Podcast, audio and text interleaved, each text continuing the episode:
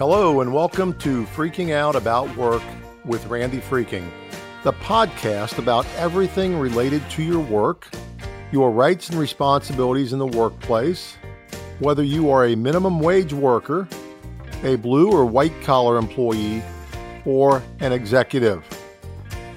If you work for a living, this podcast is for you. It contains important information that your perspective, current, or former employer does not want you to know, including the basics of your rights and obligations in the workplace, as well as practical tips on how to level the playing field regarding issues that arise every day on the job. Each future episode will feature an expert on the workplace or a guest who may tell us about his or her particular occupation. Today, we have a topic of growing importance in the relationship between employers, and particularly former employers, and employees, and we have a great guest with us, John Allison. John, how you doing today? Good, Randy. Thanks for having me. Perfect. Hey, we hear all the time about businessmen and businesswomen who champion the virtues of our capitalistic society and all of the benefits of competition. Competition between companies encourages them to try to be the best, to offer the best products, or to offer the best services. Capitalism and competition are often considered the bedrocks of the American economy. Now, at the same time, I've always found it a little amusing that the same people that champion the idea of competition often are the very ones who take steps to limit competition, but not by other companies, but rather their former employees. You know, with respect to former employees, I am referring to the idea of an employer that required an employee to sign a contract, usually at the beginning of their employment, that prohibits them from competing with their company if they ever leave the company for whatever reason whether they're fired or whether they resign. They're usually long documents, complicated, single spaced, and employees normally sign them when they're hired without really thinking about its potential impact down the road. These contracts often also limit a former employee's right to solicit the customers of their former employer. You know, when I started practicing law in the 1980s, non competition agreements were relatively rare. They were usually reserved for the highest level executives of a company. People that actually had access to very sensitive trade secrets and confidential information. And I always thought, and I still think, that that makes some sense. Unfortunately, over the last 30 years, non competition agreements and non solicitation agreements have become much more commonplace. They are so commonplace and result so often in litigation that most court systems around the country set up special procedures that give disputes about non competition agreements and non solicitation agreements a higher priority on the court's docket. I used to see one or two non competition disputes in an entire year, and now we get calls at least once a week from someone who has a dispute with their former employer related to what is called a restrictive covenant.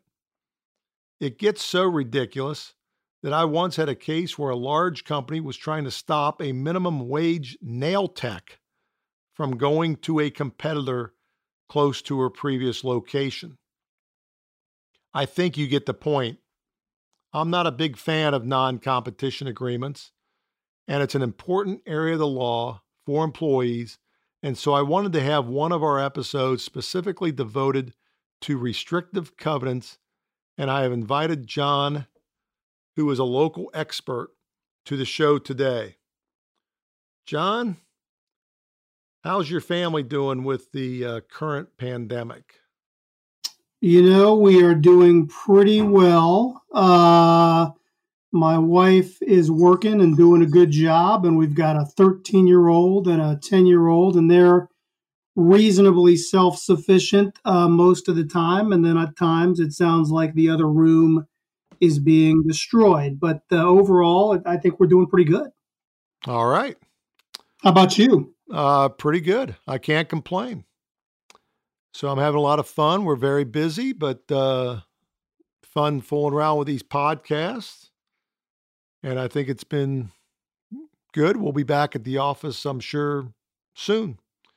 I'll note that we're recording this during the pandemic. Uh, hopefully, when people listen to this, uh, things will be more opened up, I suppose, as long as it's safe.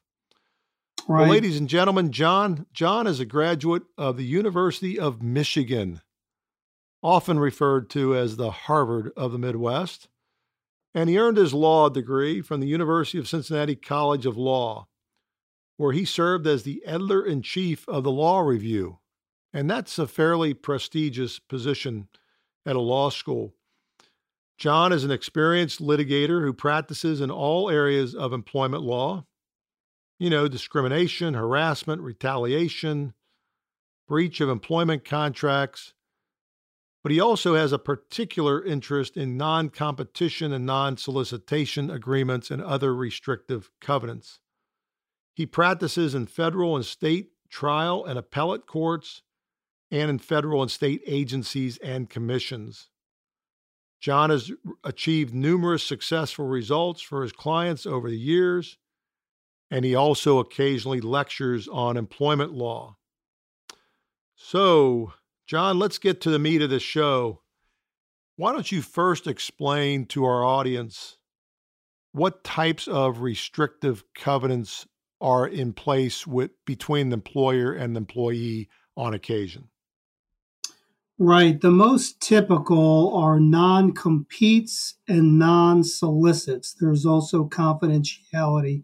A non compete is basically where the employer is saying, after you leave our employment, and it's typically whether it's voluntary or involuntary, you cannot go to work for who we consider to be a competitor. And a competitor is typically defined somewhere in the agreement uh, much more broadly than it ought to be. But the non compete is saying you cannot even go to work for another company who competes, could be selling the same types of products, providing the same sorts of services. So if, if, we do. So if I work for the Soto, a high level, you know, high end restaurant downtown, theoretically they could try to bar me from my next job being at Wendy's right? Because they're in the same be... industry, and I guess Wendy's could be considered a competitor of Soto. Could be. Could be. Right. Okay. And then there are non solicits. You know, some of these uh, agreements don't have a non compete, they only have non solicitation language. Most of them have both.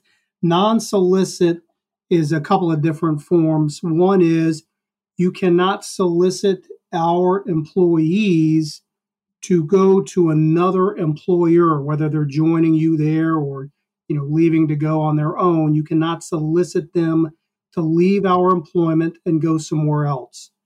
And the more important one, usually for employers, is you know our clients, our customers. You cannot, after you leave our employment, solicit any of our clients or customers to you know come over to where you're now working uh, become a client a customer of somebody else. So that's the non-solicitation provision. Is that normally reserved for like salespeople? I think of salespeople as the ones who are soliciting clients. I mean could an engineer also have a non-solicitation even though they're really not out there selling products they're just kind of doing work? Well i you know uh, the question, right, is more appropriate for sales folks than it is for other types of people who different, you know, do different types of job duties. The answer to that question is going to be a yes. But do employers spend a lot of time trying to carve out which of these restrictive covenants apply to who? and I don't think so. I think they're just putting all of the restrictive covenants in all of the agreements that they're distributing to employees. So you're going to see people come in to the office who have restrictive covenants that it just doesn't make sense why they would have that, you know, in an agreement. It just doesn't. Right. So you're going to see that.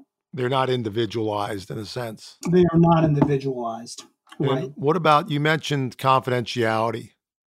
yeah, confidentiality. Um, you know that gets into whatever our proprietary or trade secret type information is.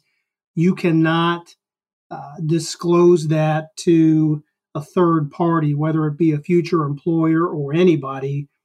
Um, you know, it could be something along the lines of if you are a salesperson, for example, you know, a customer list. These, you know, these are our customers. This is the pricing, you know, on the products that we've sold to to this customer. And, and if you were to take that with you and you had it, it would give you a you know a competitive advantage. So um, you've got to keep that type of stuff confidential. Well, John, you better keep all of our proprietary information confidential during this podcast, right? Here we are broadcasting to the world all of our intellectual property, our trade secrets, our proprietary information. I don't know, we're partners, so I guess you better watch out. Hey, okay, so let's let's take those uh, individually. Non-competition agreements. I I sign one when I come on with a company. I'm fired three or four years later, is that agreement still enforceable against me, even though they kicked me out of the job?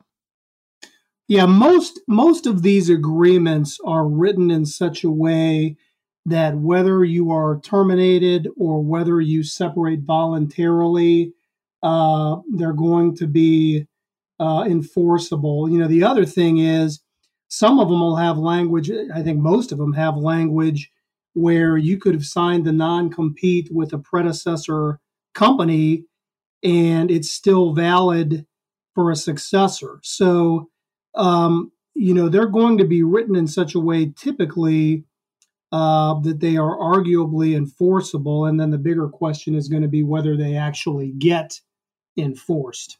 So, how, how does that work? I mean, uh, do is there is there a federal law or a state law that tells us whether or not these things are enforceable?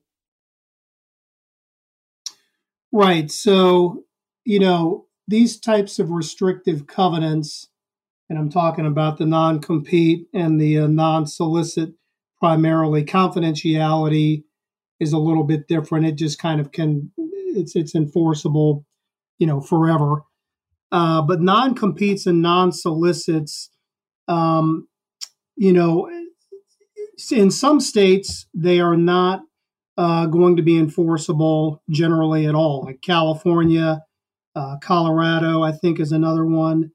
Uh, but in most jurisdictions, most states, um, non competes and non solicits are going to be enforceable uh, as long as they are considered reasonable. And there's a couple of different elements, uh, you know, that that you have to look at to determine whether a non-compete, for example, is reasonable. One is time. So after an employee leaves employment, uh, typically what you see as being enforceable is a time period of one to two years. The other element is going to be, you know, geographical radius. So, and that's going to be um, whether that's reasonable is going to be dependent on, you know, the type of job the person does, how important they are to the business, that sort of thing. Uh, you know, give you an example. Um, a chiropractor, let's say a chiropractor wants to leave their employment and or he or she gets terminated uh, what would be a reasonable radius to protect the company's interest against any sort of unfair competition you know people are not going to, you know, if people live in Cincinnati, they're probably not going to drive to Cleveland to keep seeing the same chiropractor. So, do you need a radius of the entire state of Ohio? You're not going to need that. You know, maybe all the way to, I don't know, maybe 15 miles, that sort of thing. So, geographical radius is typically the other thing you look at. Um, you know, you might have three locations. A company might have three locations, one in Kentucky, Ohio, Indiana. Uh, is it reasonable to try to enforce a non compete against somebody in the state of Washington when when the only locations the business has are Ohio, Indiana, Kentucky? You know, probably not. That being said, you know there there are going to be certain positions. Uh, if you're a high level executive and and you've got a product sold all over the world. Uh, you know, my guess would be that the high level executive at Coke can't jump ship and work uh, at Pepsi anywhere. Right. Are there circumstances, though, when a, a court will just say, wait a minute, uh, this non compete is not reasonable at all under the circumstances? We're just not going to enforce it. Yeah, I, I would say that you know, there are certainly uh, occasions where if you are separated, uh, if you're terminated, there are judges who will not enforce non competes. There are certain positions um, that people might hold where uh, their duties, it just does not call for, there's just no threat. There's no interest that the former employer has to protect. And so a non compete could be rendered uh, null and void under those circumstances. Okay, so what if I don't have a non compete? Am, am I free to go to another competitor if I want to after I leave a, a company? Can I just jump ship from competitor A to competitor B? There are even if you don't have a non-compete there you know there are you know things that you want to avoid doing because there are still laws against uh, unfair competition you know violation of uh, misappropriating trade secrets. So i kind of go back to the example that i gave earlier. Even if you don't have a non-compete if you take a thumb drive and download all of the mm. important customer and pricing information and you leave and you go over to your new employer and you give that thumb drive with all the information to them, uh, you're probably going to be in trouble. I had that situation about five years ago where the person didn't have a non compete and they thought they could do something like that and didn't work. That sounds so, like theft. Right. right. That's not a good idea. Not a good idea. I think leave the employer's property at the employer when you leave is a pretty good idea. I guess people try to be a little sneaky about it, but if they get caught, that's a no no. Exactly. That's not good. So, what do you do if you're caught in that situation where you do have a non compete uh, and you want to go to work for a competitor? What should employee do about it? Is or is there anything they can do about it? Yeah, you know, if you're a current employee and you have a non compete and you're ready to go, you want to jump ship. Yep. You know, I mean, the first thing you want to do is you want to go see an employment lawyer and talk it through because there are a lot of different you know scenarios that could play out. And you know the employee the employer and the prospective employer all have different considerations. They all have different interests that need to be evaluated. So i often start with when i'm meeting with somebody look what do you want to do? Some people say i've got a non-compete but i'm not sure i really even want to stay in the industry anymore. I say well that's easy. For right. most people you know, most people we start talking and it's okay. What are you looking at doing? Well, I think I want to go work for a client of my current employer or a customer of my current employer. But the way I read the agreement, it looks like that's a technical violation. And I say, well, now wait a second. Even if it's a technical violation, you know, do you or do you have the ability if you go to that client to feed your former employer business? Is it in their interest to prevent you from doing that? You know, are you on good terms with your current employer? And you know, so you have to talk those things through because there are a number of you know uh, scenarios where even if there is a technical violation, it just may not make any sense for there to be, you know, some uh, long drawn out litigation over it. It may not be in the employer's interest at all to enforce it, and they may not want to do that. Uh, you know, the more common scenario that I see is where people they know they want to jump ship. The non compete is written very broadly and they they don't think what they are going to do is really likely to be competitive and i'll say look if you jump ship is uh, you know is, is your former employer even going to notice where you are are they going to lose any business based on what you're doing i mean they may not have an incentive to pursue this and i you know i always say you know you want to be upfront with the prospective employer, the employer you're going to be joining, they want to see your non compete. And, you know, people jump ship all the time. It's very possible that they've already, you know, uh, hired people from your former employer and that they have a process and and all these things can be worked out. I'll give you a quick example and then and then I'll move on. But I, about 15 years ago, I represented a, a, staffing agency. They're not local, so I'm not giving away anything, but they had an agreement with the company that they staffed that said you can't poach our employees, you, meaning you can't directly hire uh, the people that were staffing to you. But, you know, in practice, it did happen. And did that wind up in, in litigation? No uh, those cases would, would just get settled and they got settled for you know basically the same amount in every case and so when that happened there was kind of an unspoken uh, agreement between uh, you know the staffing agency and, and, the entity that they staffed about what would happen if if uh, if somebody got poached so john i was talking to my neighbor last night and he was asking me to join him today and I said, Hey, I, I can't do it. I've got to record a podcast about non competition agreements with one of my partners. And uh, Mike looked at me and he said, What are you talking about? He says, Non competes, um, those are not enforceable because I have a right to earn a living. And my former employer can't preclude me from going out and feeding my family. He says, So I've signed those in the past, but um, I have a right to earn a living. I mean, is Mike right?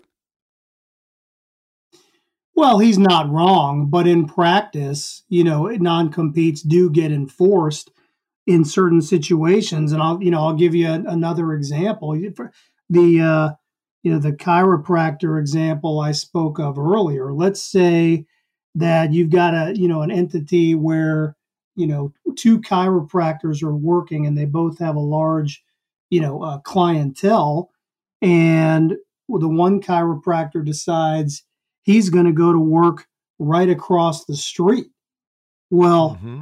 all of his clients are going to follow right i mean you're just going to keep seeing the same chiropractor and so you know does the employer in that situation have a protectable interest, you know, where it's reasonable to say you can't just go right across the street. You can go, you know, uh, to Dayton for a year and then come back, but you can't just go right across the street and take half of our business.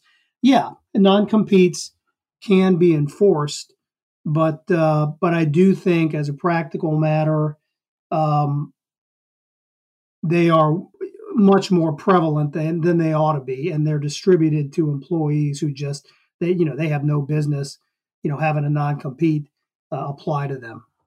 Well, you mentioned chiropractors. What about doctors? I mean, don't the the patients have a right to go see whoever they want to go see? So, isn't it depriving uh, the patient of some right if if Doctor A leaves a medical practice and sets up shop down the street, and the medical practice enforces that non compete? All of a sudden, the patients can't see their doctor that seems kind of crazy. Right. No, that would be the argument. Right. I mean, you you have to. So it, it cannot, you know, go against the public interest. Right. So the argument would be, look, uh, we get to see the doctor who we want to see. That's right. Yeah. And um, are restrictive covenants enforced even if I'm fired from the job? As a, I could see it if you resign you go work for a competitor, the competitor gets some great advantage by you moving over to them. But how about the situation where somebody's fired? Yeah, you know, uh, they tip these non competes typically are written that they can be enforced even if the person is is terminated. Now, in practice, uh, I think they're much less likely to be enforced. Some judges won't enforce them. Additionally, you know, I think most employers are more likely to, uh, you know, negotiate the non-compete down. Uh, you know, not all employers. Uh, you know, I, will give you another example. I, I uh, uh, was retained by, and this is about ten years ago, and I remember this because I was out of town when I was trying to negotiate uh, negotiated over the phone, but we had been retained over the termination, and the guy also had a non compete, and we were trying to, you know, uh, get him some severance, and the lawyer who I was talking to uh, said, "Look, I mean, this guy's the worst salesman ever."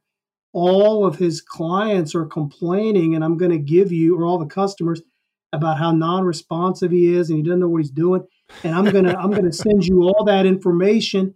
And and so she sent it to me, and I'm thinking, yeah, this is a mountain of information about how bad this guy is. Okay, well, you know, maybe we can't get a bunch of severance, but but why don't you let him out of the non-compete? Well, no, we don't want to do that. And I said, wait a second.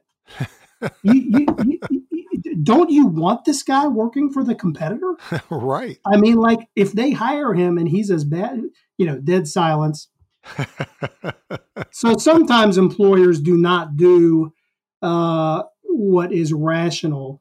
But I would say, you know, typically you want to think about what is the employer likely to do um, you know if i if i leave or if i'm terminated it's kind of the same set of factors that that they're going to be looking at you know whether an employer wants to try to enforce a non compete. I think it's the same sort of factors. One, you know, they're going to have to, if they want to pursue it, they're going to have to hire an attorney and pay that attorney money to challenge, you know, you going to work somewhere else. Uh, you know, there's risk that they could lose, right, if they challenge you in court. And, you know, we might talk about this later uh, during the podcast, but I know that um, you know uh, one reason, one use of non-competes is to scare employees from leaving, so you can you know you don't have to uh, you know give them a, a pay increase. You can keep their wages down because you know they're afraid to jump ship. They know they can't. Well, if your goal in having everybody sign a non-compete is to keep them from jumping ship because they're afraid to do so, you certainly wouldn't want to lose a case um, and have a judge rule that uh, the non compete is unenforceable. You know, another issue is, um, you know, if you have an, you know, a, an employee jump ship and go to work for a competitor and you lose a few of your clients, right? Because typically what I, what I see is most employers, when they're looking at this rationally, if they get hit hard in the pocketbook, they lose a lot of business, then they'll challenge it. But if it's not, if if they don't lose that much and there's a technical violation, are they going to pursue it? You you know, usually not. and and they're certainly not going to get the clients that they lost back. They're not mm-hmm. going to reach out and say, "Hey, we sued this guy and we sued his his new employer, so you you need to come back to us." Well, people don't want to be told who they're going to do business with, so they're not getting those clients back. So, you know, the employer has a lot to consider before they want to pursue litigation against an employee who's left and is is arguably in a competitive uh, position, and they need to weigh all those factors before you know you might see you know a threatening letter but are they really going to you know take the step of litigating? Are they going to be unwilling to negotiate some sort of reasonable uh, you know resolution you know they've got a lot to consider before they before they go you know go to the mat and go all the way to the end right so it makes sense for an employee to know how enforceable a non-compete is but they're not always enforced. I mean, but you should know what the possibilities are if yeah. you do leave your employer because the employer has to make a business decision whether it makes sense to try to mess around with the employee who's already left. That's right. And the new employer has to make the same sort of analysis. And you will see, you know, uh, there are some employers who um, are willing to take it to the mat. They are willing to keep the new employee employed. They're willing to pay, you know, some attorney fees to defend against uh, litigation. They're willing to do all those things. Um, and so those are considerations that the new employer has to make. You know, how much how much do they want to mess around with it? Because there are some who, and I'll give you another example. This is about 20 years ago. I had, it's one of the first cases that I had, might have been the first non compete case I had, long term employee, and he was terminated. His non compete said that it could only be enforced if he left voluntarily, but the former employer pursued it anyway. They sent a threatening letter to the new employer and to the employee. And th- that case would have been won by the employee. It would ultimately have been won, but it was going to cost so much that the new employer let him go because they didn't want to they didn't want to defend against the lawsuit, even though on it, you know. So your so your client came after this guy, even though they really had no right to do so, and it worked. Right. Well, that wasn't that wasn't my client, but yeah. Well, you represented somebody. Oh, you somebody else's we client in the firm, but you were working on it. Well, we represented. We rep. I mean, I was on the defense side back then, but oddly enough, we were representing the individual because what had happened was the new employer wanted him to go get separate counsel just in case there was some sort of conflict there. That's getting into the weeds a bit, but we were representing the employee, oddly enough, at that time too. Yeah, that was back when you had not yet matured. Is that correct? You used to represent, I think, employers. and then at some point in your life, I always say life is a maturation process. You found religion and started representing employees. Is that correct? Right. Right. Okay. So, John, um, you know, some people listening this might be starting a new job and they're signing all sorts of, you know, health enrollment forms, all this other stuff, and then the employer slips the non compete in front of them. Uh, are these non competes typically negotiable at the front end? Yeah, for most people, no. You know, that because it's it's the employer can use it as a condition of employment, meaning if we're hiring you, you have to sign this, or we're not going to hire you. Now, you know higher level executives, that sort of thing, where they've got an actual employment contract, they you know they're going to have you know a good chance of negotiating the non-compete. They might be able to you know lower the time frame or make sure that they have hey if I'm if I'm going to have to agree to a non-compete of a year, well then you're going to pay me severance of a year. Um, you know that sort of negotiation. But for for the vast majority of people, you're not going to be able to negotiate it on the front end only on the back end. And how about during your employment? Can the employer come to you? Let's say I've been working for a company for five or six years. and some hotshot lawyer within the company says, "Hey, we ought to have everybody sign non-competes." Can they get away with that even though you've already started the job? Can they all of a sudden come in and ask, you to sign a non-compete? They can come in and ask you to sign a non-compete. Continued employment is considered uh, consideration is the applicable term, but yes, they can ask you to sign a non-compete after you've started, uh, and all they have to do is say you get to keep working here. Uh, they can do that. Now, I have had a number of people come in over the years. I was thinking about this the other day and say, Hey, I got this non compete. Uh, do I really need to sign it? And I would tell them they can make you sign it. But I have seen a number of examples where the employer kind of forgets about it. And, I, and that may be along the lines of, you know, they decided that they got some advice that they're just going to distribute, uh, you know, non competes to everybody but then they didn't really pay that much attention to it because they didn't care that much about it. So, you know, I've I've seen a number of people uh, end up just not signing them, and nobody ever followed up. I've also seen, and you know, I've also seen scenarios where, uh, you know, somebody's a really productive salesperson. They're given a non compete, and they say, you know what, I'm not signing this. I'm if you want me to stay here, I'm not signing. And and they ha- they were a good enough employee, they had enough leverage, and I told them, look, if they make you sign it, I mean, you're going to have a choice to make. But that you know the the company gave in. Uh, but that's most people aren't going to be able to pull that off. So if I'm an employee, I have a non-compete. I go to a competitor, you know, arguably in violation of non-compete. How do these things play out in court? I mean, is this a two, three year process? I mentioned earlier that they're given some sort of priority on most court dockets. Yeah, yeah. So, you know, as, assuming it goes to court, because that's the question you're asking, and, and the, the negotiations don't work, that sort of thing.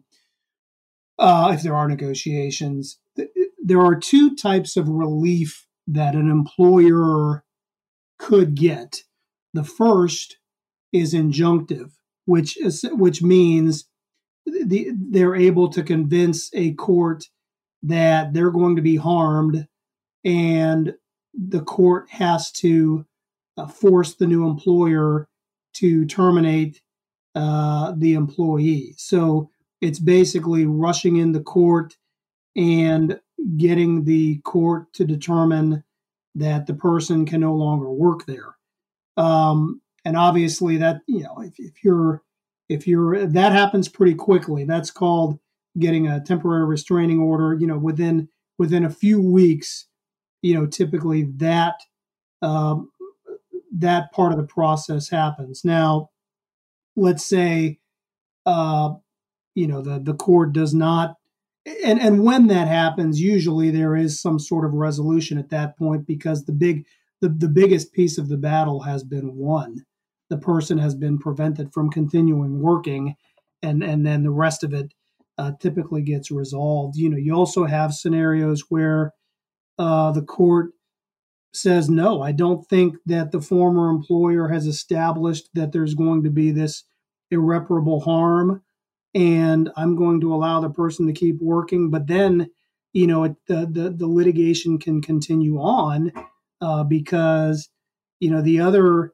um, element of relief is is damages, and potentially the employer could could prove uh, damages. The damages would be, uh, you know, the money earned by the new company or the new employee, you know, from the the business that has been taken. Um, and that you know that could be, you know, sometime down the road, well, when that determination is made. But but it, it you know it seems to me that the the bigger piece of it is whether or not that injunctive relief is is granted. Yes, so most cases get resolved rather early in litigation. Is is that right? And so it's not that expensive uh, for the employee, I guess, to try to be able to work for the new company. I mean, you, John, you can only bill so many hours in a short period of time. Isn't that accurate? Yep. That's I mean, right. I mean, it's still a lot of money, a lot of money to your average person. But oh, I mean, yeah. it, it, I mean, it can be it, several thousands of dollars, but you're not talking tens of thousands or hundreds of thousands of dollars, right. anything like that's what people fear, I think. Right.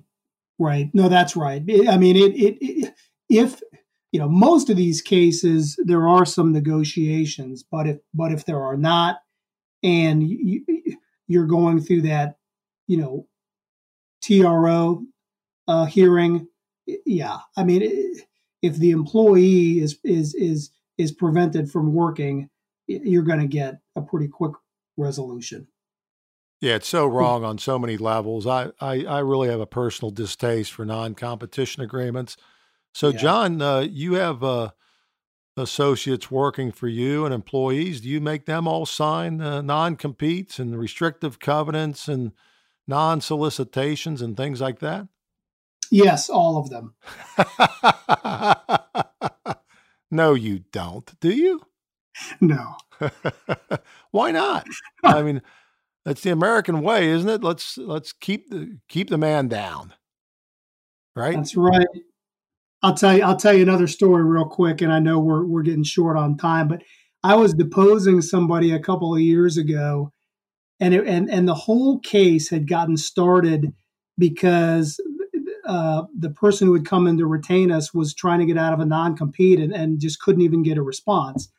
And we get into a deposition a couple of years later, and the owner of the company said that philosophically he didn't believe in non competes and, and, and would never enforce them. And I, I just couldn't believe it. But to get that testimony after the way that whole process had started. Yeah, and that owner had spent, probably paid his lawyer a lot of money right. to get to that result. And they should have resolved it pretty quickly on the front end, I suppose. Yeah, yeah, because the the the, the what brought um, this person into my office was they had a specific job opportunity and they were trying, but the the prospective employer didn't want to hire him unless it got some sense of of security that they weren't going to get pursued and couldn't get it, couldn't get anybody to respond. Wow. Well, John, hey, that's a lot to cover today. It's one of my favorite topics. Uh, I encourage anyone to have a non compete reviewed, try to get out of them if at all possible, go out there and earn a living. Most companies can survive. You know, nobody's nobody's indispensable. So if you leave one job and go to a competitor, it's not going to be that big of a deal for your former employer. So I encourage anybody to look, take a good close look at these things, get some advice, and hopefully uh, try to beat them. Uh, and John, I'm sure we could talk about this all all all day long. You've had a lot of non-compete cases. I've had several, but we have to close the show so that people can go look and see if they did sign a non-compete with their current employer. A lot of people sign these and kind of forget about them. So I imagine people listening to this right now are kind of looking in their desk drawers and on their computer and thinking, wow, did I even sign a non compete? I was shoved a lot of documents in front of me when I came on board. So let's close the show. Let them do that. And I hope the listeners have found this to be very informative. And John, thanks for taking the time to join us today. This is John Allison, folks, our special guest. Thank you, Randy. Ladies and gentlemen, that concludes this episode of Freaking Out About Work with Randy Freking the podcast about everything related to your work, your rights and responsibilities in the workplace, whether you're a minimum wage worker, a blue or white collar employee, or an executive. I hope you have enjoyed this episode and will tune in next time when we explore more about working. I want to conclude this episode from Studs Terkel that I find valuable. Quote, Work is about a search for daily meaning as well as daily bread, for recognition as well as cash, for astonishment rather than apathy. In short, for a sort of life rather than a Monday through Friday sort of dying. Unquote. Let's hope that we can all find daily meaning as well as daily bread and recognition as well as monetary benefits. See you next time on Freaking Out About Work, and please spread the word if you have enjoyed this podcast. Tell your friends how easy it is to go to freakingoutabout.com. And freaking out about is all one word. Thank you, everyone.